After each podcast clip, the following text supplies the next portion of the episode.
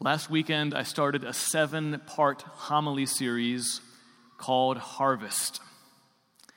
It's all about evangelization. Jesus says to us, The harvest is abundant. God's sons and daughters have been growing. God's children are being raised up. God is creating saints. And you and I are the workers called to bring in the harvest. That's a great definition of evangelization. It's just to bring in the harvest that God has already grown. Now, I want to take a straw poll of those who were here last weekend. I'm going to ask you to raise your hands. Very simple questions, nothing big. When you heard me speak last weekend about how we're all called to evangelize and be evangelists, who felt excited? Raise your hands. Okay, who felt a little confused or unsure? Raise your hands. Okay, who felt a little bit afraid? Go ahead, it's all right, it's all right. Okay, not a lot of crowd participation here. Um, but I think we had probably the most hands for I was afraid. And I myself had a few fears last weekend. I was a little afraid. I was, I was afraid, Lord, what if I preach this whole series about how our parish is called to evangelize, we're called to be evangelists, and what if nothing changes? Lord, I'm afraid of that. And my second fear was I know that as a preacher, I'm called to practice what I preach. And my second fear was, Lord, I'm going to be preaching about evangelizing, making disciples, spreading your good news. And Lord, sometimes I feel like I'm bad at that. Sometimes I'm afraid of that. I got to admit that. I don't like that. And so I had to talk to Jesus about both of those fears. I couldn't just let him be there.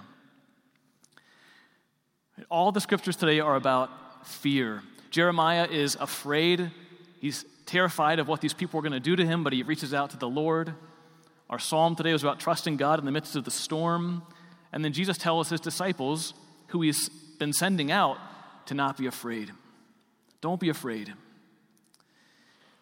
You know, think about this. Last weekend, I didn't, I didn't touch on the fact that Jesus tells them to go out and with words and deeds do what he does. He tells the 12, I'm giving you my authority. Preach that the kingdom of heaven is at hand, meaning it's not far away, it's God's working now. And cure the sick, raise the dead, drive out demons. You ever wonder how they felt as he told them that? Were they afraid of going forth and going to villages doing these things without Jesus? I mean, he wasn't with them in those villages. He gave them his power and authority. He wasn't with them. He said, "Do this just like I do." Like what did they what did they feel? If you've watched that streaming show The Chosen, they do a great little episode on this very moment where Jesus is commissioning them and it's not like on top of a mountain, like a solemn ceremony. They're just like having a snack in the house. And Jesus is like, I give you my authority. Go out and proclaim to people the kingdom is at hand. They're like, okay. Then he's like, and you will cure the sick and you will drive out demons. And everyone kind of like puts their food down and just like looks at Jesus with eyes wide open. And in the show, it's great because Jesus, he looks up and he's like, Why are you looking at me like that? It's like so human. He's like, he's like surprised his disciples aren't like just with him. And they're like, wait, you, want, you want us to cure the sick. Like that's, that's your job, Jesus. You want us to drive out demons in your name. That's, that's what you do, Messiah. And Jesus says, well, I, I give you my authority. You have my authority. And again, in the show, I think it's like Nathaniel who pipes up and he's like, well, I don't feel any different. Jesus is like, don't worry, you've, you've got it. Like they're sent forth. And I think the reason why we can be so afraid to be a parish that evangelizes and to be people that bring in the harvest is that our fear comes from thinking that the power is with me. Like it's, it's my ability, my power, like my ideas. It's not. It's the authority and power Jesus gives to you. He says, Without cost you have received, without cost you are to give. It's all a gift from God. If you have a life changing relationship with Jesus, and that's what we all want to have here at St. Rose, that's what we're all about. If you have a life changing relationship with Jesus and your life is different, you didn't earn that. God invited you into that. He made it happen. He established the covenant with you. You've received without cost. And so you can go and give without cost and without fear because it's all up to God. It's all you, Lord. It's all you. Now, I've told you that with every one of these homilies, I'm going to give you some practical tools for evangelizing. And tonight, I want to give you two. One has to do with words, one has to do with deeds. Words and deeds. This is Jesus. He, he preaches with words about the kingdom, he does mighty deeds. The disciples, they preach about the kingdom, they repeat what Jesus says, and they do the deeds he does. You and I are going to, to other people, speak about Jesus and his kingdom and about how our lives are different with words. And we're going to do deeds like Jesus. You ready for this? If you want to yell like amen or hallelujah, feel free right now. Like that's a great time. Great time to love your pastor. Like, amen, Father. Can I maybe a little bit of, a little bit, John, John, give, give me an amen, John. Amen. All right, John's starting the fire. Can, can I get anything else from anybody? Okay. Can I get like an hallelujah? Can I get like, let's go for the harvest? Deb, give me a let's go for the harvest. Yes, thank you. The first practical tool is this start threshold conversations.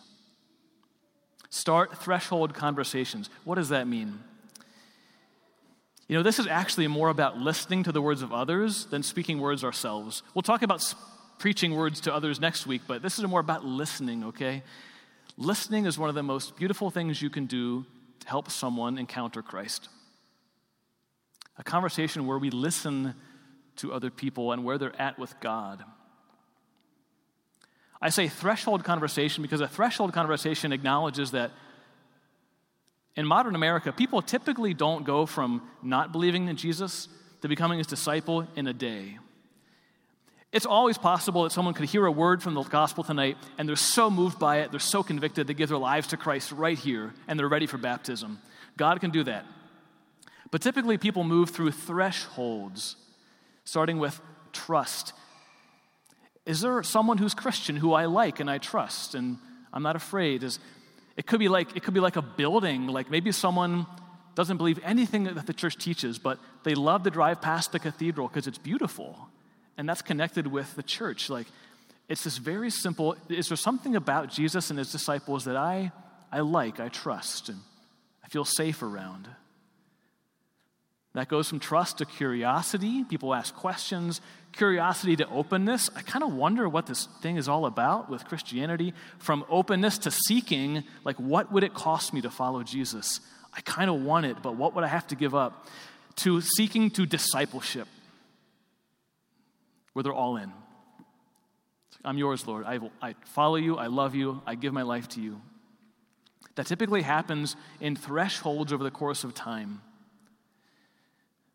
And so when you start a threshold conversation with someone, you're really just asking them about their experience of God and trying to see where they are on that continuum. One of the best lines you can use to start these conversations is to say to someone, What's your relationship with God been like through your life until now? I'd love to hear about that. And just let them talk. If that's kind of hard to do, usually that's for someone you might know already, but maybe someone you don't know as well. It could be something like, When do you feel most fully alive in life? What's the most beautiful thing you've ever seen? It kind of begins to get at these bigger questions about life. You know, Jesus in the gospel, he asks about 150 questions. You should pray with the questions of Jesus. He's always asking questions because it opens people's hearts. And he really listens to what they say. What's the first question that Jesus asks in the Bible? Well, he asks one question when he's, when he's a teenager, but in his public ministry, his first question is, What are you looking for? That's the point of starting a threshold conversation. You're asking someone, like, What are you looking for in life? And especially, what's your relationship with God been like? And just let them talk. You don't need to argue. You don't need to def- defend church teachings. You don't need to like show where you're at in this whole thing. You're just prayerfully listening and honoring what they're sharing. And it's amazing how God will use that loving act of listening for them to encounter Jesus. You could also ask a question like if God was here right now and you could ask him any question and he'd, and he'd answer you, what would you ask God? That's such a revealing question a threshold conversation. You can do this if you're in high school. You can do this if you're 80 years old in your senior residence. You can just find someone who you have a bit of trust with, and you can just open that up. I want all of you for your homework this week to have at least one threshold conversation with someone. Probably easier with someone you know, I see we got Ada and Eamon Blomquist back here, brother and sister. You guys ask each other this question, okay? What's your relationship with God been like up until now? And just listen. I see we got Jessica and Mark here in the eighth pew. You can ask each other, honey, what's your relationship with God been like up till now? Or if God was here in the room and you could ask him one question, what would, what would you say? Parents and children, you can ask that question. The most important thing is just to love and to listen. You don't need to respond, you don't need to teach, you don't need to defend. You're just allowing the heart to speak. We'll get to part two next week, but this is so important. So, have one threshold conversation with someone this week. That's the first practical tool. Second one, a little briefer, but it goes with it. That was the words part. What's the deeds part? The deeds part is we're called to build bridges of trust. Building bridges of trust. This is why hospitality is so important in our parish. Someone might come into this church, they don't like me, they don't like the church's teachings, they, they don't believe anything the church teaches is true, but for some reason they felt called to come here. This happens all the time. They come to a church, they come to St. Rose, and maybe they sit with you at donuts out back. Or maybe they run into you in the parking lot. And they feel your kindness, they feel your openness. And they're like, man, like, I, I might not like this up here, but I feel like I'm safe and I feel like I can trust this person who's part of the church. You're evangelizing, you don't even know it. You're building bridges of trust with people. How can we love on each other? How can we serve each other, whether we're believers or not, to let people enter into that first threshold of trust? Maybe they're not asking questions yet about the Lord. They aren't seeking after Jesus, but they, they want to find something more in life. And it comes from that first step of can I trust a Christian? Can I trust a church? Can I trust something about the Bible? How can you and I do that? With our deeds. You know, we have prayer ministry after a lot of masses now at St. Rose. In fact, Margene and Dave Vessel will be offering prayer ministry in the usual spot by the Sacred Heart Shrine. It's a beautiful act of love. We don't do it like to build bridges of trust with people, but it just happens as we're praying for people. Years back when I was in India, I met this little tiny enclave of Christians in a big village where it was almost all Hindu. And no one really talked to the Christians, didn't really like them. They were, they were the minority. But the, one of the neighbors of this Christian community, a few houses, one of the neighbors, her, her knee was busted and it hurt. And eventually, one of the Christians is like, Can I pray for you for your knee? Okay, sure. They pray for her knee. She gets better. All of a sudden, the neighbors start talking because there was a bridge of trust that was built, a deed of love. Let me pray for you. The Lord gave some healing, and all of a sudden it's like, well, I didn't like you before, but I kind of trust you now. You did something good for me, and I'm grateful. Wow. That's evangelization happening. Happens in more ways than that. um, I was always been struck for over 10 years by the story of a woman who was a professor at an elite university. She was a lesbian in a civil union with her partner, and she was totally staunchly against all Christianity. But she meets this other couple who invites her to her home. She doesn't realize that they are deeply believing Protestant Christians. And she keeps coming to their home. They make her dinner, they have, they have a good time with her. They're not preaching to her, they aren't shoving the faith down her throat. They're just building bridges. And eventually, the woman of her own accord decides to check out their church, decides to listen to the messages, decides to read the Bible. After a few years, she gave her whole life to Christ. She left her previous relationship, and eventually, she married her husband, had a family. Nothing is impossible for God. It's amazing what the Lord can do when we simply listen to each other's stories, we build bridges of trust and of love, and we realize that it's God doing the work. We don't need to be afraid. You know, Jesus in the gospel is talking about his disciples being killed for their faith. We aren't even there yet. We're, we're just afraid of our reputation. We're afraid of being seen as weird. it's like, friends, that you're more important than many sparrows. Don't be afraid. The Lord is with you. Go and bring in the harvest. So this week, have at least one threshold conversation and build as many bridges of trust as you can.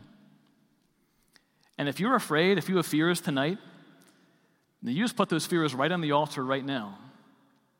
And Jesus will give you an exchange.